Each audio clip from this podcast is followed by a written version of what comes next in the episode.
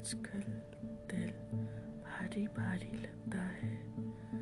न जाने किस सोच में पड़ी हूँ, न जाने क्या चाहती हूँ। काश मैं बता सकूँ, और बस यूँ ही दिन गुजर जाता है कि क्या मैं महसूस करती हूँ। काश ये दिन दोबारा ना आए, और बस यूँ ही तकलीफ़ें गुजर जाए।